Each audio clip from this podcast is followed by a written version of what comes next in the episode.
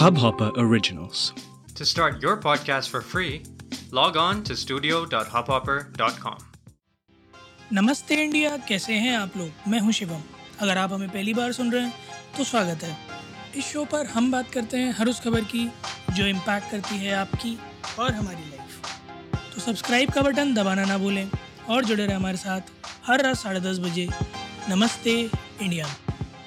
Thank God it's Friday का एक और एपिसोड और हम आप लोगों के लिए लेकर आए एक और बड़े ही मज़ेदार आने वाली पिक्चर का ट्रेलर मतलब मज़ेदार अभी प्रॉमिसिंग तो लग रही है ट्रेलर देख के but picture in the end कैसी निकलेगी ये तो वक्त ही बताएगा। मैं बात कर रहा हूँ जो बड़ी ही बड़ी ही बेसब्री के साथ हम सभी वेट कर रहे थे कि कब आएगी कब आएगी कब आएगी, और वो घड़ी आ गई आ गई कुछ दिन पहले जब इस पिक्चर का ट्रेलर रिलीज़ हुआ।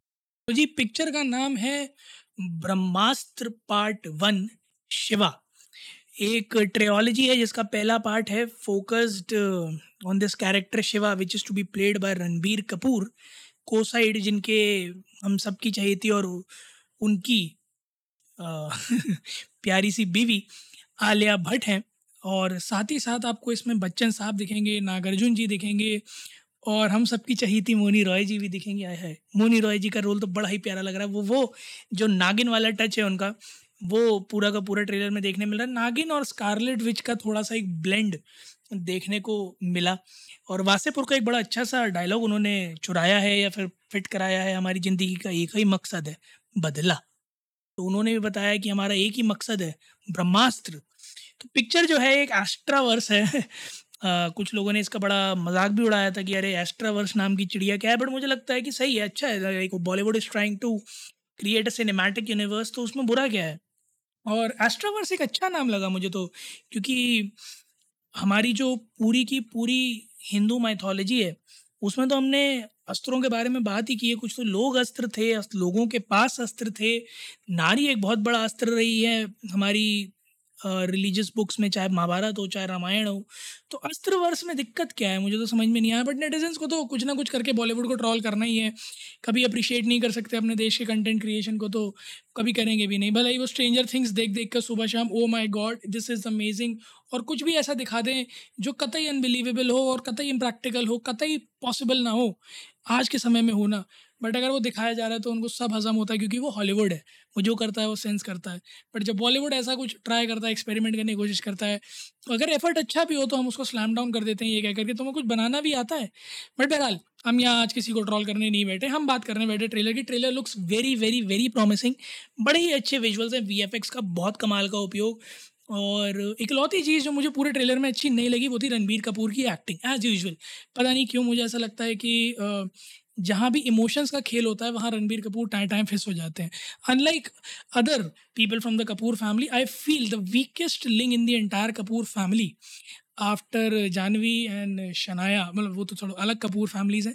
बट अगर ओरिजिनल कपूर फैमिली की बात करूँ तो वीकेस्ट लिंक जो है, वो मुझे रणबीर कपूर लगते हैं। संजय कपूर भी नहीं, बल्कि रणबीर कपूर, संजय कपूर को भी एक्टिंग आती है in fact but Ranbir Kapoor I feel plain face does not know how to cry properly does not know how to scream properly आप अगर ट्रेलर देख चुके हैं तो आपको देखा ही होगा एंड में एक सीन है जहाँ बहुत ज़ोर से चिल्लाते हैं। पता नहीं उनके चिल्लाने में मुझे ऐसा क्यों लगा जैसे उनके किसी ने बहुत ज़ोर से चोटी काट ली थी और फिर उनको दर्द हो रहा था, वो दर्द में करा रहे थे इंजेक्शन किसी ने लगाया तो वो चिल्ला रहे थे बट वो गरज फील नहीं हुई मुझे। तो मुझे लगता है ऐसा कहीं ना कहीं कि एफर्ट बहुत डाला है एक्टिंग करने में।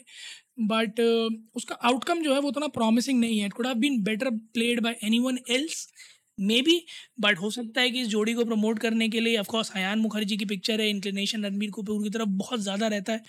तो हो सकता है इसी वजह से लिया of course also produce by Dharma productions तो मैं कमेंट कुछ नहीं करूँगा बट स्टार कास्ट जो चुनी गई है, मैं समझ सकता हूँ क्यों चुनी गई है. एक जो बड़ी मज़ेदार चीज़ है इसमें, वो नेटिजन्स ने ढूंढी एक कैरेक्टर है जिसका चेहरा नज़र नहीं आया. पूरे ट्रेलर में और जनता ने उसे एस के डिक्लेयर कर दिया। घोषित। साइंटिस्ट रोल में कैमियो है, घोषित कर दिया नेटिजन्स ने। मतलब लिटरली एस आर के अगर कल को मना कर दें तो वो एस आर के को जाकर के झूठ क्यों बोल रहे हो? केस कर देंगे तुम पे झूठ बोलने का। नेटिजन ने लिटरली डिक्लेयर कर दिया कि एस आर के कैमियो कर रहे हैं साइंटिस्ट का। ऑफ़ कोर्स बहुत ज़्यादा उस कैरेक्टर का रिजेंबलेंस एस आर के से है, मैं ये नहीं कहूँगा बट कोई श्योरिटी नहीं है।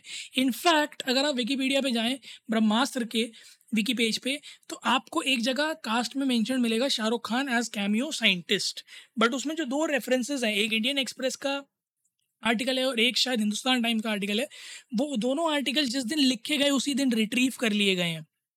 और उम्मीद है मुझे कि ये जो नेटिजन्स कह रहे हैं कि शाहरुख खान है हो सकता है हो भी क्योंकि आ, इस तरह का प्रॉमिसिंग और स्ट्रॉन्ग फिगर शाहरुख से बेटर मुझे लगता है इंडस्ट्री में कोई करेगा अनलेस कोई बहुत पिक्चरें बनाता और उसको लगता हो कि वो एक अच्छा स्टार है। बट ठीक है नॉट क्रिटिसाइजिंग अगैन समबडी बहरहाल, आप लोग जाइए प्लीज़ ट्रेलर देखिए। ट्रेलर देखकर हमें बताइए, आप लोगों को कैसा लगा ट्रेलर आप लोगों को क्या लगता है कि तीन पार्ट में से ये पहले पार्ट की पिक्चर है, जो कि मच अवेडेड मूवी है चार साल से करीब रट लगी पड़ी है ब्रह्मास्त्र की, अब आकर फाइनली रिलीज़ हो रही है। कितना खड़ी उतरेगी पर्दे पर और क्या आप लोग देखने जाएँगे या नहीं जाएँगे? और क्या सबसे अच्छे मोमेंट्स थे उस ट्रेलर के?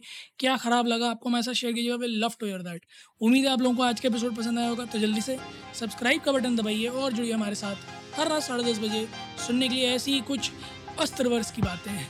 तब तक के लिए नमस्ते इंडिया।